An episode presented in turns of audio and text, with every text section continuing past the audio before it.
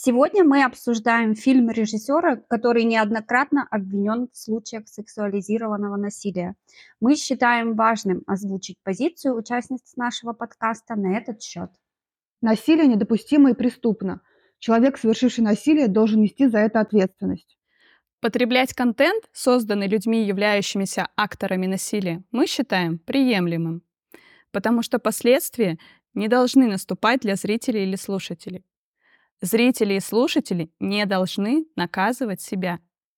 Кроме этого, произведения, созданные этими людьми, могут быть значимыми, в том числе в вопросах исследования самой темы насилия. Вы, в свою очередь, можете выбрать другое решение. Это тоже окей. Для нас тема культуры отмены сама по себе является большой и заслуживает отдельного обсуждения. В данном выпуске мы ее не затрагиваем. Всем привет! Это подкаст «Субъективная камера». Меня зовут Катя. Я Настя. Я Тася. И меня зовут Настя. Небольшой дисклеймер. Фильмы мы обсуждаем со всеми спойлерами.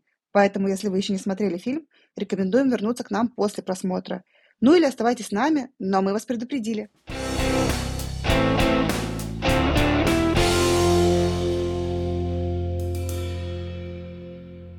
Сегодня мы обсуждаем потрясающий фильм Романа Полански, фильм «Резня». Предыстория этого фильма в 2007 году а, французская актриса и драматург Ясмина Реза написала комедию «Бог резни». Кстати, в фильме ее несколько раз упоминают. Роман Поланский у нас э, польско-французский режиссер. Я, честно говоря, не сильно знакома с творчеством этого режиссера. Мгм. А, Я вот смотрела только этот фильм и, конечно же, фильм «Пианист», а с другими работами я не знакома. И по большей степени я на самом деле знакома с этим режиссером по истории Шерон Тейт. По скандалам. Да, по скандалам, по личной жизни. Я не знаю, это хорошо для режиссера, когда в большей степени его знают не по работам, а по тому, какую жизнь он ведет. Вот тут интересно. Давайте обсудим. Я должна сказать, что это удивительно в плане того, что скандалы жесткие. У него вообще жизнь суровая. То есть там, начиная от самых ранних лет и заканчивая сейчас, все очень сурово. И я не знаю, может, вот этот бэкграунд как-то смягчает, потому что он а, прошел через еврейское гетто ребенком, и он э, выжил, то есть его там родители научили, или он сам научился вылазить куда-то за границы этого гетто, убегать, и вот один раз и он так убежал, прибежал, а никого нет. А папа потом оказался все равно в живых, они нашлись, но маленький мальчик остается один, никого нету, и это вообще страшно.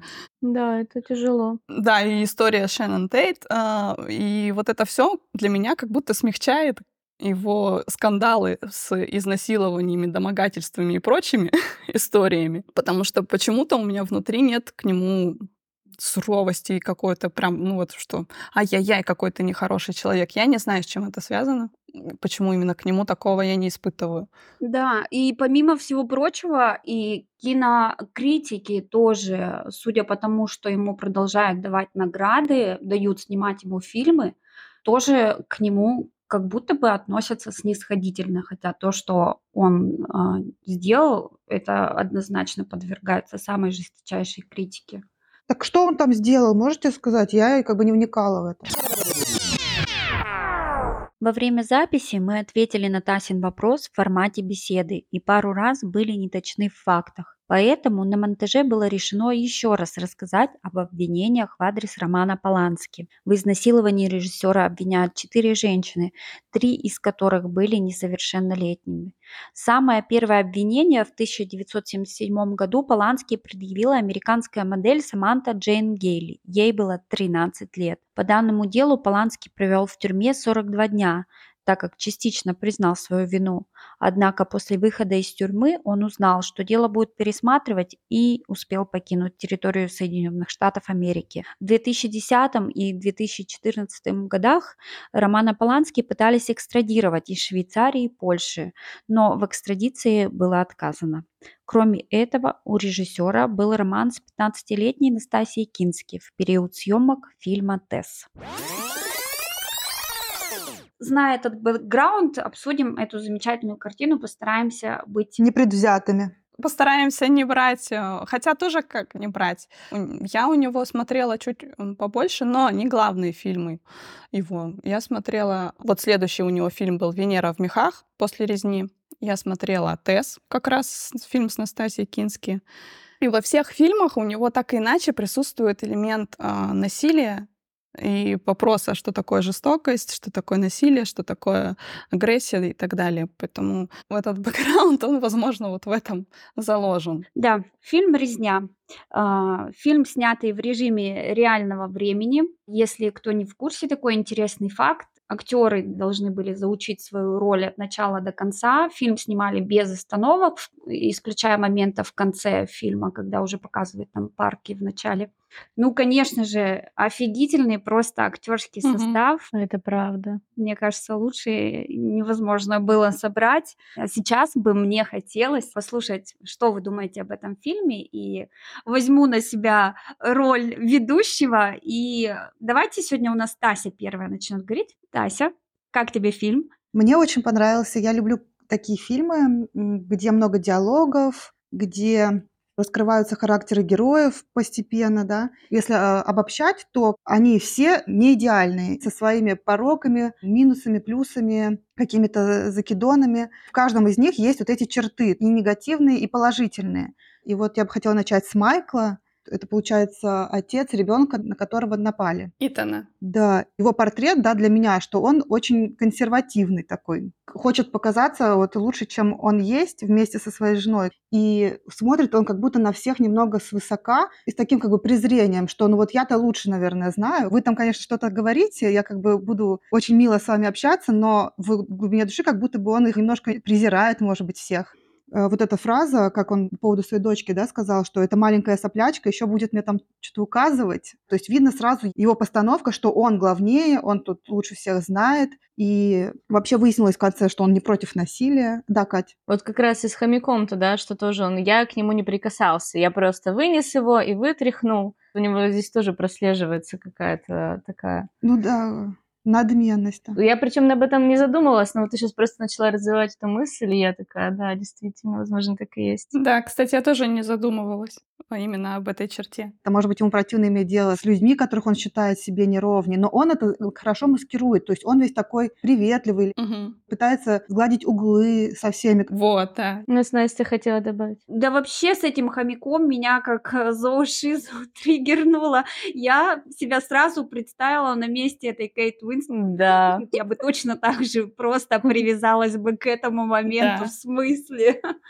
Ну, кстати, в конце нам показывают, что с хомяком все в порядке. Там, да, со всеми все в порядке в конце. Да-да-да. разгладить углы, вот Тася сказала. Я думала как раз в эту степь, и мне очень показалось интересным, потому что мне кажется, что в каждой паре есть человек, который сглаживает углы. В их па- паре это Майкл Джон Си Райли, а в паре противоположной это Кейт Уинслет. Нэнси. Она поначалу тоже все время, ну давайте там договоримся, мы к вам придем. Мужа своего все время хватает, чтобы он не уходил, а дослушал. Мне кажется, это интересно, что вот пары перекрестные нашлись. И они еще несколько раз меняются, мне кажется. Мгм. Сначала один такой добрый полицейский, да, вроде, потом другой. И что хотела еще сказать про этого Майкла, да, что он сам потом признается, что он не против насилия в целом, что он и дрался, какие-то банды у него там были. И то есть это противоречит его образу такого всего хорошенького и вылезают по чуть-чуть их настоящие какие-то вот сущности. Да, да. Я не знаю, что можно еще про Майкла сказать, вы, может быть, добавить. Про Майкла у меня, наверное, особо ничего нет. К нему вот у меня, если брать м, хоть какую-то эмоциональную привязку к герою, там негативную, положительную, неважно, то вот к нему, наверное, у меня она вообще наименьшая. Остальные трое меня заинтересовали гораздо больше. Как у вас? А я хотела еще добавить по поводу этого Майкла. Я написала, что он не любит открытых конфликтов, то есть он не хочет открыто с кем-то спорить. И из положительных, то, что мне понравилось, да, как он относится к своей маме. Видно, что он ее любит, он о ней заботится. То есть показывает, что он многогранен все-таки. Но при этом он в разговоре с мамой, он же вот там подчеркивает, когда она спрашивает, как там внук, И он такой, да, там все плохо. И, ну и когда его спрашивают, зачем, у него же уже ничего не болит, зачем вы расстраиваете маму и заставляете ее переживать, и он такой, ну а как иначе? Ну да. Тоже такая, да, забавная история. То есть везде есть какие-то эти... Да, не все так однозначно, как любят говорить у нас сейчас. Да. Тася, а какой а, герой твой самый любимый? Мне, мне больше всего понравилась э, Нэнси, Кэт Уинслет. У меня как бы к ней меньше вопросов как-то. У меня про нее написано, что она мне ближе всего, она старается тоже сгладить углы, проявляет беспокойство за Итана. И вроде бы потом конце, ну я не знаю, как это интерпретировать, то есть в конце она как бы вообще ее срывает, у нее нервный срыв, и она уже лепит все подряд. И, и можно понять э, так, либо она действительно все, что она думала, она все им сказала, Мгм. но мне почему-то больше кажется, что это просто реально от нервного перенапряжения. На самом деле она действительно беспокоилась за этого мальчика. Может быть, еще просто одно другому не мешает. Может быть, да, это может сочетаться и то, и все, и, и что ее все достало, и муж ее достал, и эти люди достали. Давайте обсудим момент с мужем. А какой момент с мужем? Как у нее идет развитие ее претензий к своему мужу. Он изначально не хочет там быть. Он хочет уйти по своим делам. И она его всячески потихоньку, незаметно. Это прям незаметные жесты. Он чуть-чуть разворачивается, она его так рукой, нет, оставайся, давай будем разговаривать. Мы пришли сюда вдвоем, все. И потом вырывается, что он все время в своем телефоне, что она должна все решать про дом, школу, сад, и она бунтует против этого, начинает с ним э, выступать в некую конфронтацию, отдаляется в рамках общего плана, отдаляется от него. Раньше они сидели там рядышком. И потом в конце, когда уже кинула его телефон в воду, и потом они с Джоди Фостер посмеялись над тем, как мужики там все суетятся вокруг игрушечек своих, взрослых гаджетов, да. Мгм. И потом она говорит ей, ну все-таки мужчина должен быть сильным, представлять угрозу, и если это не, не так, то это не мужчина. И садится обратно к своему мужу, он ее берет за руку, и она уже не сопротивляется, не бунтует, не высказывает никаких недовольств на этот счет. И такая, ну, вообще-то вот я вот такая женщина. Я живу за мужчиной, делаю то, что он мне говорит, хотя иногда сопротивляюсь этому. Ну да, и как раз ее муж-то и говорил там о любви к женщинам, которые могут дать отпор, там начать э, что-то яростно сопротивляться, вот что такое было. Собственно, она и представляет, наверное, вот этот типаж женщины, которую он описывал как лучших женщин. Идеально друг другу подходят. Классный актерский, конечно, состав безумный. Я думала о том, кто мне ближе. Вообще, конечно, в нынешней моей ситуации мне очень не нравится, что они все лицемерные. Это то, что я не люблю и мне противоречит. И то, если, если я вдруг сталкиваюсь в своей жизни, я же не идеальный человек, с тем, что я сама слицемерила, мне потом очень плохо с этим быть. Я, конечно, в этом плане никому не присоединилась, но если в кого-то выделять все-таки, кто наиболее близок по жизненным принципам, то я бы выделила Джоди Фостер все-таки, Пенелопу. Хотя, опять же, почему я не могу себя полностью с ней проассоциировать?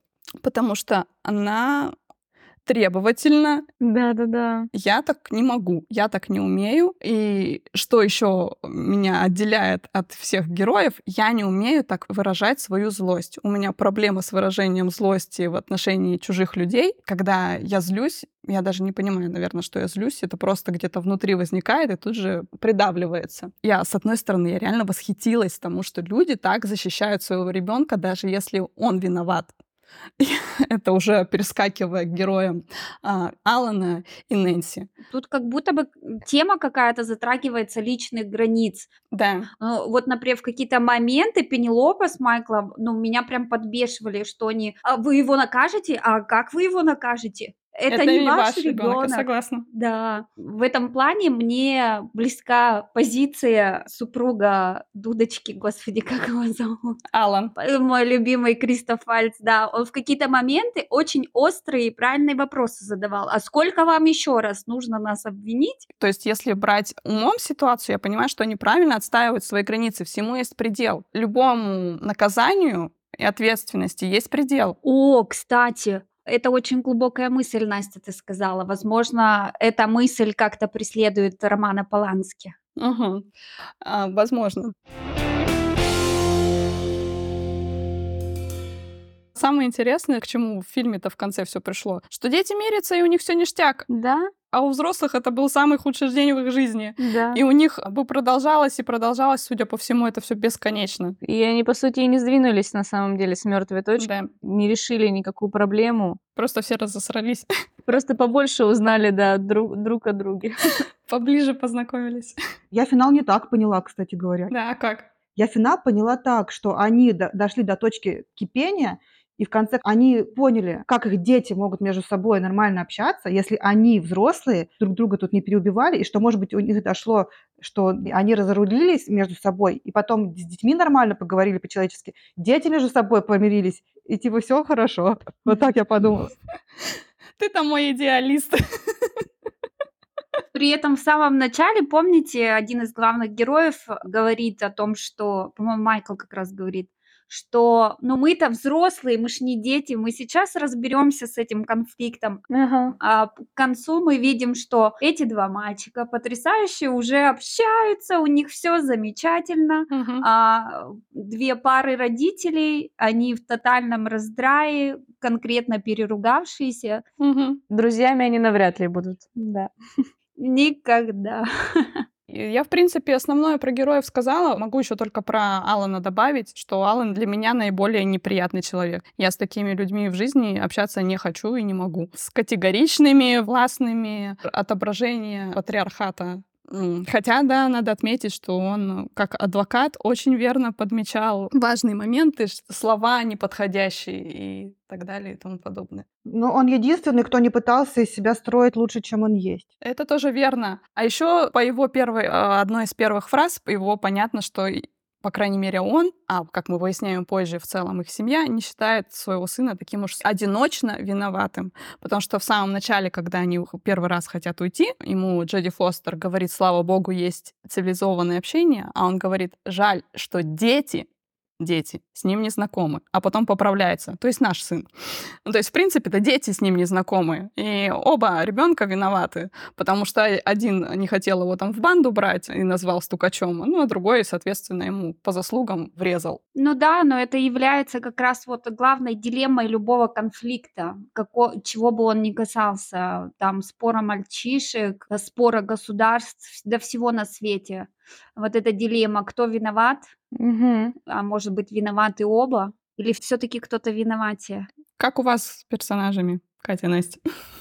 Да, давайте я расскажу небольшую предысторию. Вообще, мое знакомство с этой картиной состоялось в далеком 2011-2012 годах, как раз когда она вышла на большие экраны. И мы ходили в кино на этот фильм, получается, с нашими молодыми людьми. Получается, была моя подруга, ее молодой человек и мой молодой человек. Э, Ничего не поменялось, но с тех пор теперь только новый статус у молодых людей. И пошли мы как раз на этот фильм, потому что вот один из, э, ну, как раз муж моей подруги, он тоже очень увлекался кино, знал Романа Полански, и такой, ну, надо обязательно идти. Мы такие, хорошо, отлично.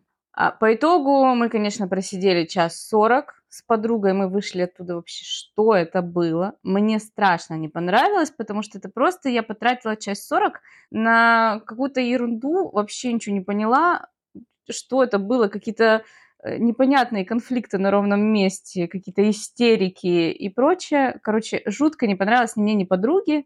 Но, к слову сказать, э, наши мужчины очень оценили картину, они прям долго там дискутировали, что-то объясняли.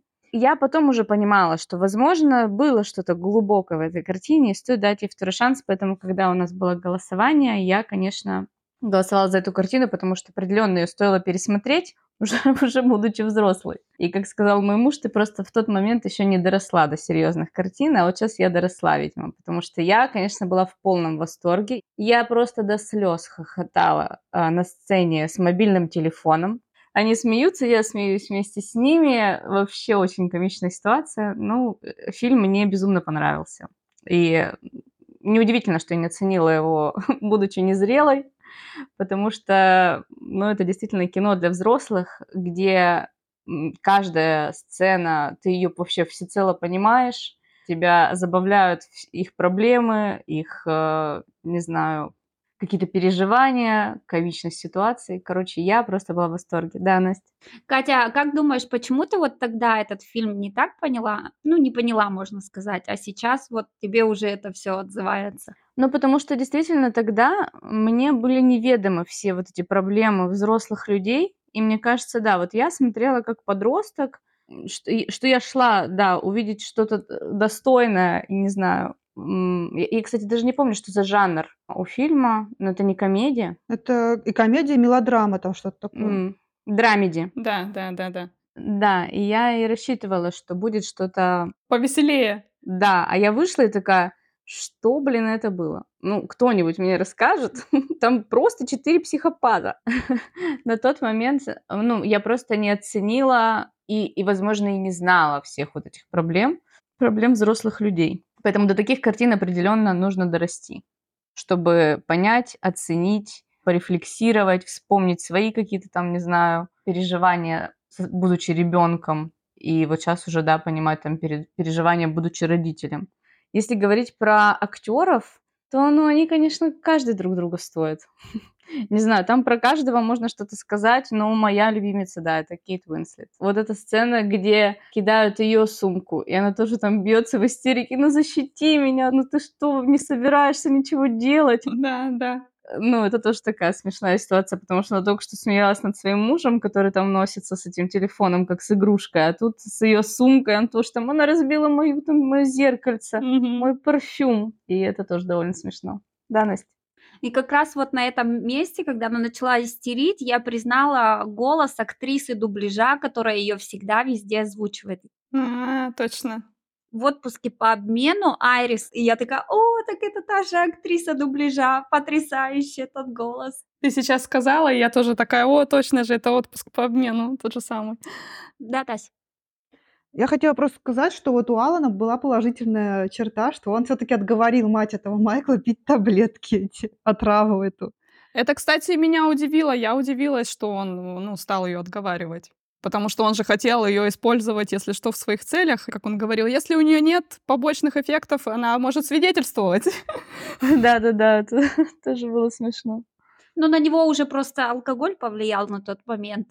Ну и да, они там скарифанились немножечко и нашли точку соприкосновения, алкоголь, сигары, все как надо, все уже можно. Но в какой-то момент у нас дружатся и Джоди Фостер с Кейт Уинслет. Да, это, в основном, мне кажется, это было, когда телефон кинули. По-моему, это был чуть ли не единственный момент на самом деле. С алкоголем, когда он там, Майкл не хотел наливать ей алкоголь, и она там тоже вставала на ее сторону. Да, кстати, да. Вообще картина в целом очень сложная. Насколько сложный сюжет, где здесь по-разному все время открываются актеры, где мы видим какие-то там сложные перипетии, да, какие-то связи, какие-то зеркальные отражения. Угу. Это можно анализировать, анализировать бесконечно долго, и мне кажется, каждый раз находить что-то новое, что-то интересное, какие-то перекликания между характерами да, актеров, либо какие-то их противоположности в какой-то момент. В общем, это безумно просто интересно.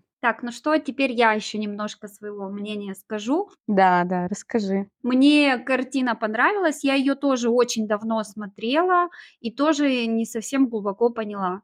А сейчас большое удовольствие. Мне еще очень понравилось, что час двадцать всего идет, но она такая насыщенная. Угу. Там столько цветов, столько настроения, столько проблем поднимается, что ты такой думаешь, боже, эту картину можно на цитатник разобрать. Да. И сколько всяких острых моментов они обсуждают очень театральное кино, и я такие фильмы люблю. Для меня в целом, если абстрагироваться от прямого смысла этого кино, это, конечно же, кино не про детский конфликт для меня. Вообще всю эту картину я поняла как это вот базовая схема возникновения любого конфликта. Случается какая-то одна маленькая мелочь, и в дальнейшем это развивается во что-то глобальное любой конфликт между людьми, он всегда начинается с какого-то там неправильно кинутого слова. Спустя годы это может превратиться в то, что люди могут даже причинять вред друг другу. Любая война начинается тоже с каких-то мелких конфликтов на какой-то а, все совпадения случайны, но на каком-то сборище людей, на, на какой-то площади кому-то прилетает банка какая-нибудь, и через 10 лет как-то случайно возникает война. Да. Я хочу добавить, что там а, в тему войны. Там же не зря у нас героиня Джоди Фостер, она занимается э, вооруженными конфликтами. То есть там а, упоминаются именно два. В Африке, да. Я про них почитала, и я ужаснулась особенно от а, Даровской трагедии, ее так называют. Настя, расскажи, пожалуйста. Она идет с 25 февраля 2003 года по настоящее время. 20 лет. Уже люди воюют. Это африканские страны. Судан, Даруф, там все это происходит. И происходят этнические чистки жесткие, геноцид, просто уже миллионы людей убили друг друга. И это страшно. И другой конфликт — это Эфиопа эритрийский, она упоминает, он был э, два года длился с 98 по 2000 там была война за спорные территории. А вы знаете, как это интересно? Я вот маленькую мысль выскажу. Мгм. Что она же обращает внимание Майкла и говорит, когда ты вообще узнаешь об этом, ты будешь очень сожалеть о своих словах, да, что он преуменьшает вообще важность всех этих конфликтов где-то там в африканских странах, где-то там за 3-9 земель. Мгм. И таким образом режиссер обращает наше внимание на то, что, ну, может быть, пора узнать, задуматься, да, потому что я тоже не знала. И, Настя, спасибо большое, что сказала. Да, Настя. Да, во всем этом тоже очень острая тема. Одна из сотни тем, которые поднимаются в этом кино, это тема лицемерия общества. Мгм. О каких-то войнах мы говорим, Мгм. а на какие-то закрываем глаза. Высмеиваем, например, тех, кто занимается изучением этого конфликта и пытается как-то привлечь к этому внимание. У меня же мураши по всему телу. Но я тоже сижу в мурашах. Ну да, это же такие глобальные темы. Там, конечно, а, вместить в одну картину в час двадцать о родительстве, об отношениях супругов, о всех кризисах, которые могут у людей быть там, о понимании личного счастья. Меня маленько улыбало, когда там то один такой: "Это вообще самый несчастный день в моей жизни". Да, да. Как будто каждый из них, благодаря вот этому конфликту, он наконец-то смог выплеснуть, что у него там наболело, и как-то Мгм. озвучить и увидеть самому. Кейт Уинслет особенно выплеснула через рот. Да, это, кстати, мне кажется, такой художественный посыл такой, э, как она относится к противоположной стороне, что она вот доблевала на ее высокохудожественные журналы суперценные. Ой, это мы можем обсудить вообще причину, почему ее рвет. Кстати, да, я хотела сказать про журнал, потому что я могу потом забыть. А, Мне кажется, что неспроста Поланский, получается, использовал именно Оскара как кошка. Он же экспрессионист, художник. Мгм. И у него в биографии там какая-то безумие, у него тоже скандалы, какие-то интриги, у него там ка- какая-то э, бешеная длинная жизнь. Он сделал очень много работ, и при этом у него куча скандалов. Мне кажется, то ли он вдохновлялся вообще, этот, да, Поланский, то есть для него он не просто так, этот, как кошка. Неспроста. Потом, когда перейдем к киноязыку, я расскажу. В общем, вот эти вот куча тем, которые там поднимаются, я подчеркнула для себя вот про лицемерие общества. Это касается и вот конфликтов, про которые они говорят, и про то, какими людьми э, главные герои хотят казаться, ведь они олицетворяют, ну, всех людей собственно, какими они хотят казаться и какими они потом в конфликте или там при определенных обстоятельствах раскрываются, о какой-то профессиональной этике. Вот тоже меня триггернуло немножко вот этот момент, что кому-то плохо от лекарства, а он дает кучу советов, как этот конфликт сгладить. Я понимаю, что он делает свою работу, но нравственность должна быть какая-то. Это вот та отвратительная сторона юриспруденции, которая просто тебя убивает. Ну, Почему я не могла там быть? Потому что ты сталкиваешься с этим постоянно. Тебе постоянно приходится придавать свои нравственные устои. Да. Просто преступников же тоже защищают. Мне кажется, вот это именно обратная сторона медали быть адвокатом, потому что адвокаты у преступников, они тоже делают свою работу. И здесь моральные принципы, они, к сожалению, зачастую уходят на задний план. Ну да, но опять-таки по Конституции каждый человек имеет право на защиту, и, увы, даже плохой человек имеет право. Да, В этом и сложность мира всего.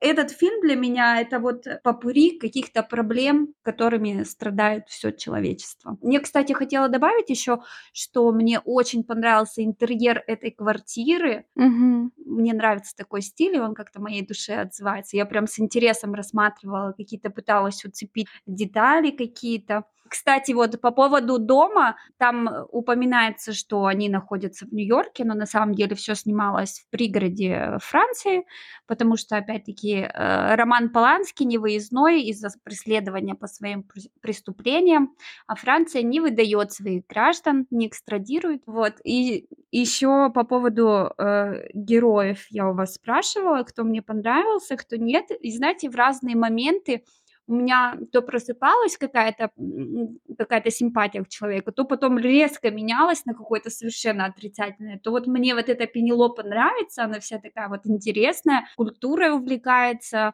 э, важные дела делает, то потом раз в какой-то момент там я думаю, да что ты какая-то такая дотошная чересчур моментами бывала, и я такая, нет, она мне не нравится. Она невротичка, истеричка, пытающаяся показаться спокойной. Она дотошная такая. Она вот больше всех пыталась разобраться. Ну, с другой стороны, это может быть большим плюсом.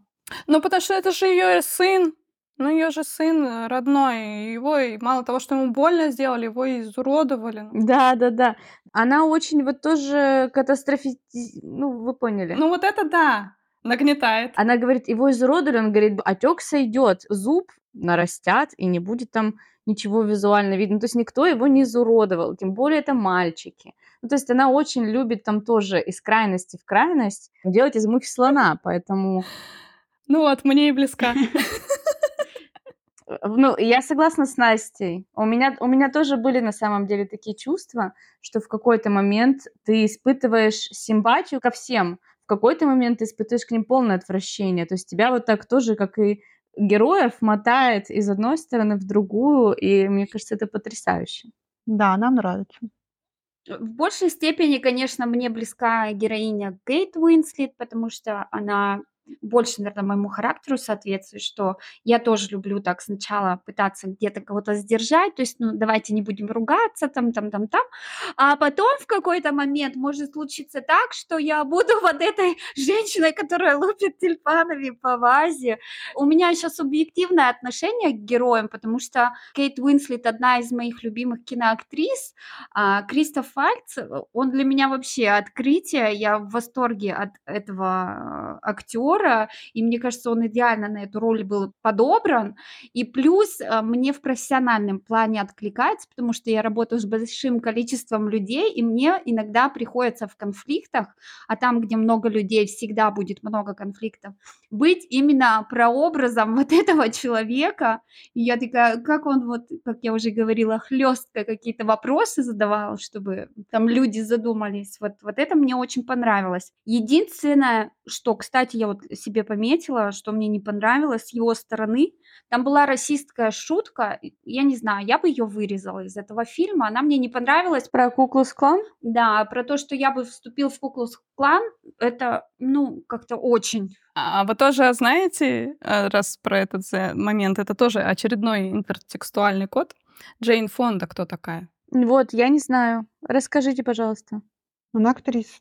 Аэробика. Только про это. И актриса. Расскажи нам. Она актриса, да, и ее ненавидит пол Америки за ее антивоенную позицию в отношении Вьетнамской войны. М. А она прям входит, у них есть какой-то топ-10 предателей всех времен и народов, она туда входит. Офигеть.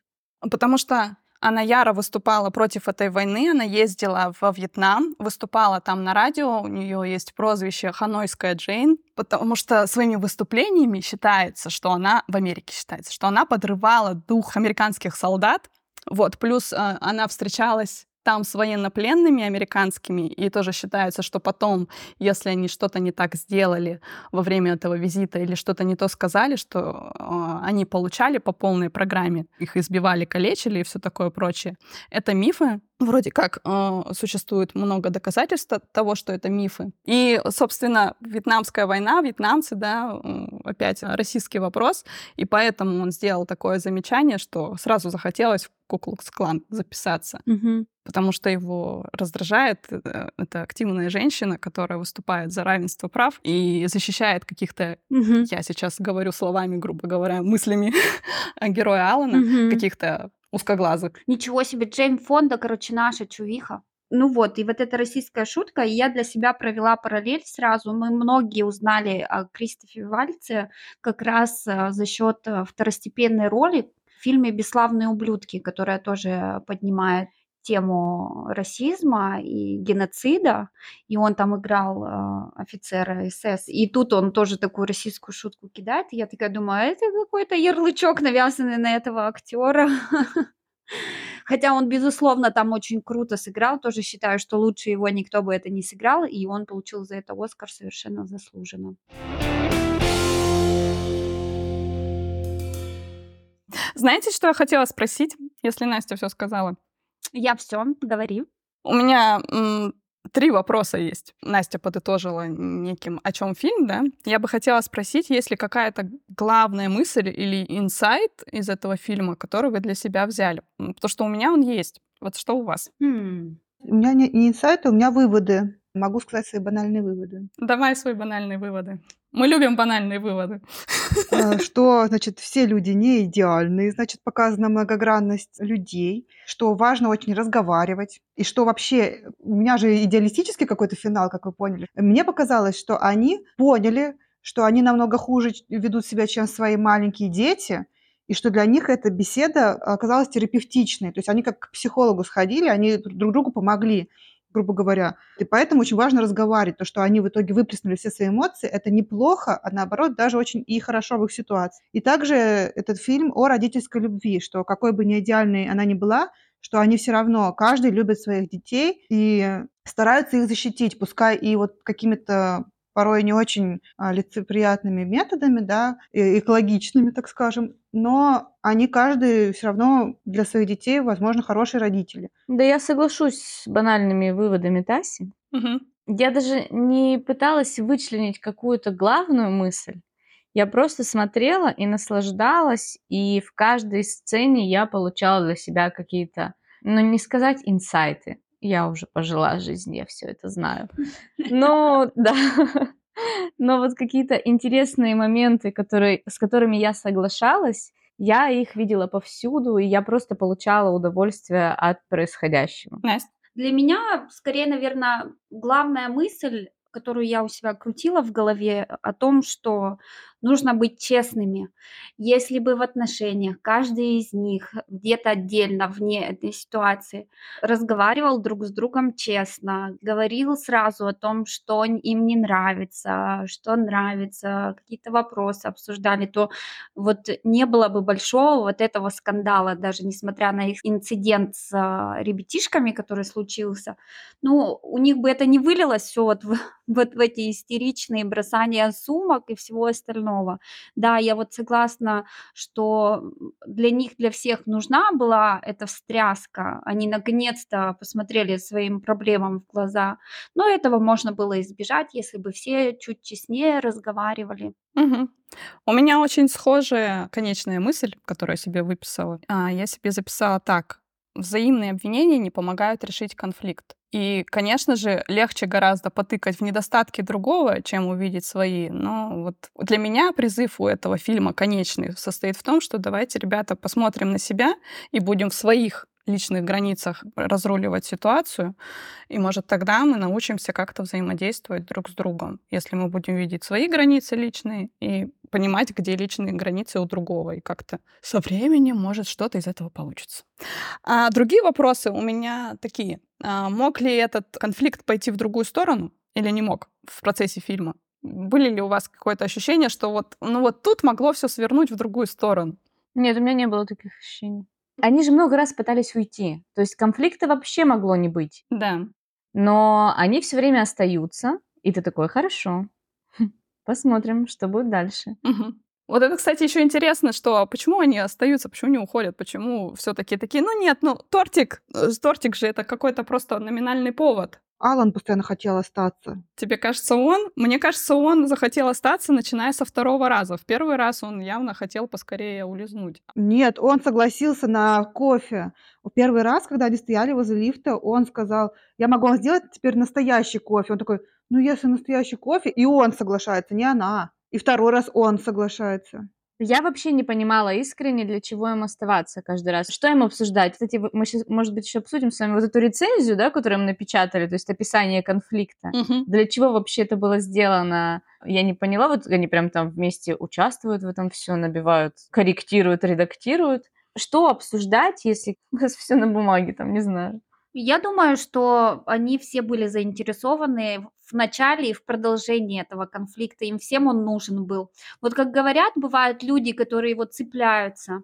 Как правило, это результат чего-то недосказанного в жизни или там, когда человека что-то не устраивает. Вот говорят, что счастливый человек, он не будет а, кидаться в какие-то разборки, даже если какая-то плохая ситуация, то он, скорее всего, как-то это сам в голове у себя продумает и лишний раз соваться в этого все не будет. Здесь у них у всех настолько наболели все вот эти проблемы жизненные, что им всем было интересно в этом конфликте побыть, повзаимодействовать, поспорить. У человека иногда может быть такое желание, ему хочется каких-то споров, каких-то выяснений отношений. Плюс э, они так, по сути, и не пришли же к общему какому-то решению в плане э, конфликта мальчишек. Мгм. То есть каждому хотелось до конца отстоять свою позицию. Нет, все-таки подождите. А вам не кажется, что, ну, это просто предположение, что вот каждый из них, из родителей, на протяжении фильма показал, что они за рукоприкладство, что они за насилие. Сама вот эта вот Пенелопа, она набросилась кулаками на этого Майкла. Майкл это тоже животным, да, он проявляет как бы такое насилие. Плюс он рассказывал, что он дерется. Потом э, Кейт Уинслет, как уже кто-то, Настя, по-моему, сказала, что она же говорила, что мужчина должен быть э, такой, с каким-то револьвером или что-то она сказала. Опасный. И, ну, сам этот Кристоф Вальц, конечно, который вообще, в принципе,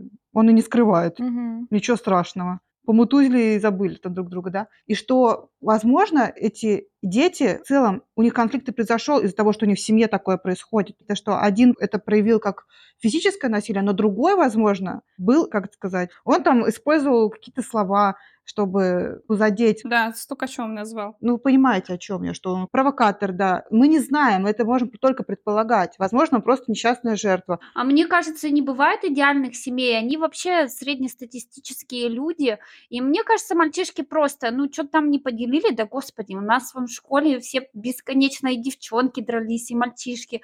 Видимо, это какой-то этап взросления у детей. Они как-то вот мир исследуют вот в том числе через э, взаимодействие с агрессией какой-то. Да, может быть, может быть, да. А взрослые вот эти родители в фильме показаны, да они на самом деле обычные люди, ну да, бывает там, что кто-то где-то, это плохо, конечно, что она там накинулась на него, там он ее не слушал, кстати, она побежала его бить, почему?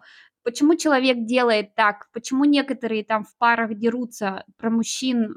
Я категорически против, а про женщин меня это смешит. Когда девушки там накидываются что-нибудь, и я сама иногда себя прям торможу на этом, а иногда не успеваю затормозить. В общем, когда я не могу словами доказать свою правоту какую-то или не могу аргументы найти, у меня может тоже такое быть, что мне хочется это честно как стукнуть тебя. Мгм. И это не делает человека каким-то не демонизирует вообще в моих глазах человека, там, что у них такие проблемные семьи, что он, у них даже дети вон подрались. Мгм. Они обычные, у всех людей есть такие проблемы какие-то. Да, и я могу добавить, как вот я уже вам сказала, что у меня проблемы есть с э, выражением злости. И мне кажется, учиться выражать злость экологично, не вредя другому человеку, это, блин, так сложно.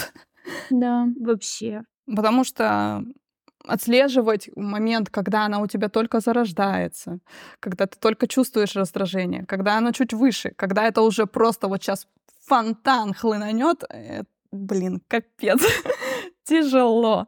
И никого из нас этому не учили, мне кажется, не только в рамках России, да, страны, где мы родились, но и в рамках мира это не особо-то практикуется, чтобы прям длительный период времени было вот это эмоциональное воспитание и касающиеся трудных, тяжелых эмоций. Да, Настя? Ну, исключая людей, кто профессионально идет в этому учиться, есть офигенная профессия, конфликтология называется, Мгм. для людей, которые как раз вот э, решают какие-то проблемы в коллективах, там на переговорах, могут э, участвовать в каких-то критических ситуациях. Там людей именно учат, как правильно находить язык.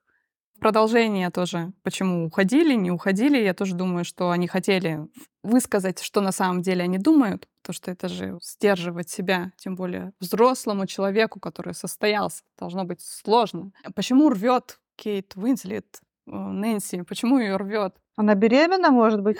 Хорошая версия. Я думаю, что это все туда же. Мне кажется, рвет людей в кино в основном по двум причинам. Когда ситуация, в которой они находятся, или разговор, противоречит их натуре. И мне кажется, что у нее вот там два момента, когда это все начинается. Сначала ее просто тошнит, видимо, тошнит вот как раз от того, что она уже все соглашается, да, там, да, мы приведем, да, мы все сделаем, как вы хотите, хотя она считает, что они должны сами решить, как они будут наказывать своего сына, да. И первый раз ее, у нее рвотный такой позыв, когда очередной раз Алан отвечает на телефон, и она ему говорит, да сколько уже можно, и в этот момент у нее такое, потому что это ее тоже уже достало невыносимо. И окончательно ее рвет а, как раз в момент, когда Джуди Фостер, Пенелопа принесла ей колу, и а, как раз в этот момент э, Кейт Уинслет решается сказать, что давайте-ка мы будем сами решать, как наказывать своего сына. Джуди Фостер ей сопротивляется, говорит, нет, я считаю, у вас нет такого права. В этот момент происходит то, что происходит. Право есть у меня, и я уже устала этому сопротивляться, поэтому вот все выходит наружу. Ну, для меня это как-то так. Ну да, это была художественная рвота, а не просто так. Не просто потому, что пирог просроченный какой-то и плохой. Или что она беременна. Я тоже об этом подумала. Когда раскроется момент? Я еще, кстати, могу сказать, интересно, в, в этом фильме есть камео. Я обожаю, когда в фильме есть камео. А, да, да. Появление режиссера или какого-то актера известного, иногда его даже не заявляют в титрах, в какой-нибудь эпизодической роли. И здесь я сначала сама не обратила внимания, а потом уже в описании прочитала, что сам Роман Поланский снимается в роли соседа, вот, который выглядывает из-за двери, когда они в коридоре ругаются. И помимо этого там еще и сын э, Романа Полански снимается в роли вот сына Закари. И тоже, получается, он своего сына поставил на роли именно того мальчика, который причиняет вред. Тоже не просто так, наверное. Давайте немножко про киноязык. Я должна вам сказать, что этот фильм для меня был вызовом, потому что он затрагивает тот прием, который я не особо не изучала никогда, потому что он для монтажа не важен. Это исключительно режиссерский прием, я бы сказала так. Может отчасти операторский. Это, собственно, блокинг или мизинсценирование. Кто-то считает, что это одно и то же, я буду придерживаться этого мнения. Некоторые разделяют и говорят, что мизинсценирование шире, но я не согласна. Так вот, блокинг — это расстановка актеров в рамках кадра и в отношении камеры. Весь этот фильм, он строится именно на блокинге, на то, как их расставляют и почему их так расставляют, какие ракурсы режиссер выбирает и какие планы. Ракурс сверху снизу на уровне глаз, планы общий, крупный, средний, да. И давайте немножко от начала к концу, просто какое развитие идет. В начале нам сразу заявляют конфликт Джоди Фостер, а мне кажется, у них наиболее острый конфликт у Джоди Фостер и у Кристофа Вальца. Когда нам показывают спину Пенелопы, да, она сидит, и там вырисовывается такой ромбик, где в верхнем углу как раз а, героиня ее Пенелопы, а в нижнем углу немножко поодаль то есть косой ромбик на самом деле, просто как словами по-другому объяснить, там стоит Алан. И когда Алан делает замечание, что слово неподходящее, он его делает его со спины и лица еще не показывает, но потом картина переворачивается, и мы видим, что они вступают в прямой конфликт, они друг напротив друга и с друг с другом не согласны. Можно было поставить по-другому, но тогда сцена бы не работала. А можно я еще вот один комментарий по поводу сразу первой сцены? Да. Камера стоит за всеми, участниками, за всеми актерами. И мы как будто вот, ну, то есть это снова субъективная камера, да, и мы вот здесь находимся как зритель в этой же комнате, Да. и вот нас сразу погружают в то, что ну вот все, мы вот здесь сейчас как сторонний зритель всего вот этого происходящего, и вот мы будем в этом помещении. Это тоже настолько интересно. Вначале, вот когда я тоже смотрела в далеком 2011, и часто ссылаюсь на, на свой этот э, первый опыт, я вообще не поняла, ты только сел там, да, попкорн достал, и у тебя раз сразу, и такое, ну, э, резкое движение, ты такой неподготовленный, а вот здесь мне сейчас было интересно, что мы сразу погружены, и вот сейчас начнется развитие событий. Сцены в начале, они все на уровне глаз сняты. А, Герои у нас показаны парами, ну, в основном парами. Есть а, сингл-шоты, одиночные кадры у Кристофа Вальца, и мне кажется, это как раз потому, что он тот человек, который не хотел там быть. Все остальные между собой договорились. У Нэнси а, это обязанность, как мы знаем, она следит за школой, домом и садом. Майкл и Пенелопа договорились, что все, они зовут к себе, они будут это решать. А вот он, он там изначально не хотел быть. И он, там видно, если вы пересмотрите, там видно, что он хочет уйти. Его Кейт Уинслет хватает за руку, он хочет быстрее уйти, и поэтому у него есть одиночные шоты, возникает этот телефон, где он разговаривает, потому что он сна- сначала дистанцируется от этого всего. У него своих проблем на работе хватает. Позже развитие событий происходит, и на каких моментах? Во-первых, у нас появляются крупные планы на важных моментах. Это на моменте с хомяком, триггер конфликта, да, о том, что Итан а, назвал стукачом Захари, тоже крупно, потому что это триггер. И э, книга Джоди Фостер о том, что она изучает конфликты военные в Африке, тоже крупно, потому что это главенствующая тема, тема конфликтов, самый глобальный конфликт — война. И как еще выстраивает, например, я уже говорила, что Нэнси сглаживает, и когда идут диалоги уже на выходе из квартиры первый раз, он ставит ее ближе к персонажам Майкла и Пенелопы.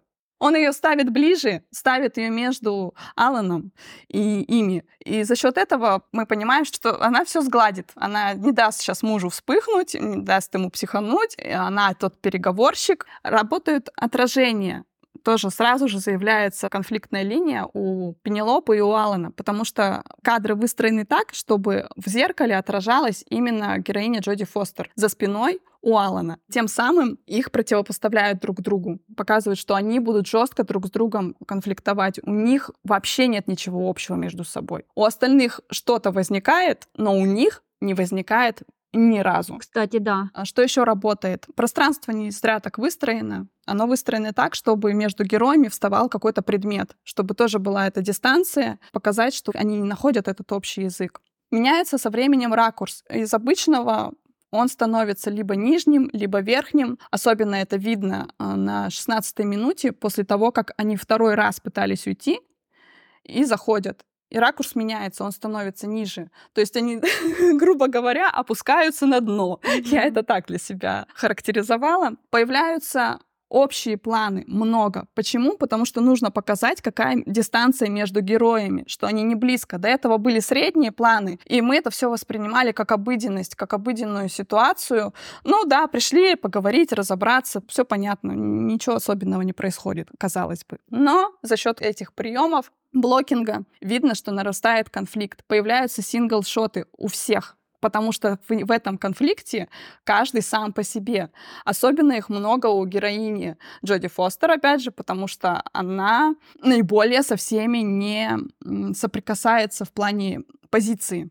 Потому что даже ее муж, он готов в конечном счете признать, что ну подрались, ну и ладно, можно и так оставить. А она нет, она жестко против. Интересно, blocking снят в сцене, когда разговор идет о хомяке, уже, по-моему, второй или третий раз. Тоже это возле двери происходит. По-моему, как раз они поругались в коридоре, зашли, закрыли дверь. В одном кадре стоят Кейт Уинслет, Кристоф Вальц и Джоди Фостер, а в другом один стоит Джон Си Райли. Кейт Уинслет ему говорит, что вот, да как вы могли, это же маленький хомяк. Ну, наезжает на него, и Джоди Фостер с ними стоит и поддакивает. И они на одной стороне конфликта, а Джон Си Райли на другой стороне конфликта. Но что происходит потом? Джон Си Райли говорит, ну ты же знаешь, я же их боюсь. И Джоди Фостер говорит, да, и она выходит из своего кадра в тройке к нему, тем самым меняя сторону. Да, это круто было сделано, кстати. И моменты с поражениями испытывают поражение. В принципе, все, но наиболее ярко, мне кажется, испытывает его Кристоф Вальц, когда сцена с телефоном его опускает прямо на пол, потому что это то, что его окончательно подбило,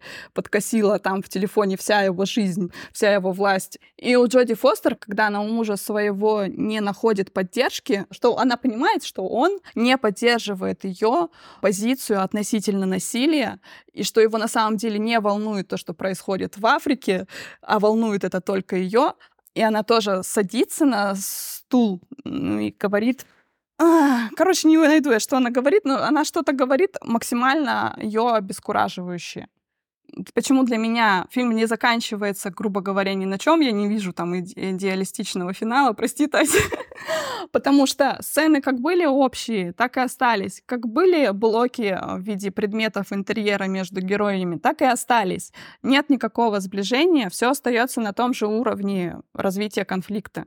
Расскажу еще про два момента. Это про зеркало, что помимо того, чтобы показать конфронтацию с другим персонажем, он еще использует как раз как в обратную сторону, как некую поддержку. Например, в моменте, когда опять обсуждается хомяк и обсуждается астма сына, Кейт Уинслет уже встает на сторону Джона Сирайли и в зеркале, отражаясь за его спиной, говорит, да-да, для астмы это плохо, он прав. Ну и плюс некий момент, наверное, тоже присутствует. Это шанс посмотреть на себя но они этот шанс упускают. Тот же Кристоф Вальцин не смотрит в зеркало, он просто в нем отражается параллельным миром и не встречается с истинными своими принципами, хотя он, наверное, из всех них наиболее нелицемерный человек, он такой, какой есть. Но, тем не менее, у Джоди Фостер тоже происходит такое. Она не признается в себе, в том, что она тоже имеет в себе эту агрессию, злость. В конфликте с э, мужем ее тоже отражают в зеркале, она туда не смотрит, а просто там отражается, не признавая себе в том, что у нее тоже есть эти чувства. Была электричка за окном. Я не знаю, вкладывался ли такой смысл у нее, но мне кажется, что это символ ушедшего поезда к тому, что все, ребята, вы в конфликте, и вы его мирненько, как вы хотели изначально, не решите. Поезд ушел. Да точно не случайно. Ну и про Бекона к окошку и экспрессионизм. Художники, которые там представлены, на которые обращают внимание в процессе фильма героини, это экспрессионисты, и экспрессионизм как направление в искусстве, он стремился к тому, чтобы в первую очередь выражать эмоциональное состояние автора. Поэтому именно эти художники и были выбраны. К сожалению, в русскоязычном интернете очень мало про Оскара Кукошку, поэтому я то есть, ничего себе сильно не расскажу про него. Но про Бекона есть очень интересная мысль. Одним из образов его творчества центральным являлся крик. Он очень любил рисовать искаженные лица людей в процессе крика. Он сам про это говорил, что крик — это процесс, когда все тело выходит через рот. И мне кажется, как раз для этого фильма это тоже очень интересная мысль. А, особенно если рассматривать в контексте, что тело и наш разум — это единое целое, и через вот эту гримасу у тебя все выходит. Так что фильм очень эмоциональный. Мне понравился. Э, спасибо, Настя, ты опять обратила внимание на кучу штук, которые я, например, в просмотре не обращала внимания. Что-то такое простое я уже умею цеплять, там, отражение, момент погружения э, зрителя в кадр. И у меня мысль, которая сейчас у меня в голове сидит, это же гениально в час двадцать собрать вот это вот все столько проблем, столько приемов. Любой кадр это не случайность какая-то, все имеет свой смысл. И каким нужно быть талантливым человеком, чтобы собрать это все воедино, ведь там действительно, я вот сейчас вспоминаю, когда был спор, как перемещалась камера, то есть ты настолько в это все погружаешься, как будто бы находишься там с ними, наблюдаешь за их конфликтом, и это же нужно продумать каждый кадр, а там таких фраз тысячи, переместить э, одного человека в одну кучку, потом э, опять разделить их, очень крутая работа. Ну вот мне кажется, блокинг наиболее сложен, продумать каждую мелочь, чтобы она незаметно работала, это очень круто и это очень большая работа. На этом у нас все. Сегодня для вас вещали две Насти, Тася и Катя. Спасибо за то, что были с нами. Делитесь впечатлениями о выпуске в комментариях, подписывайтесь на наш подкаст, ставьте сердечки. Нас можно слушать на таких подкаст-платформах, как Яндекс Музыка, Apple Podcast и YouTube. До новых встреч!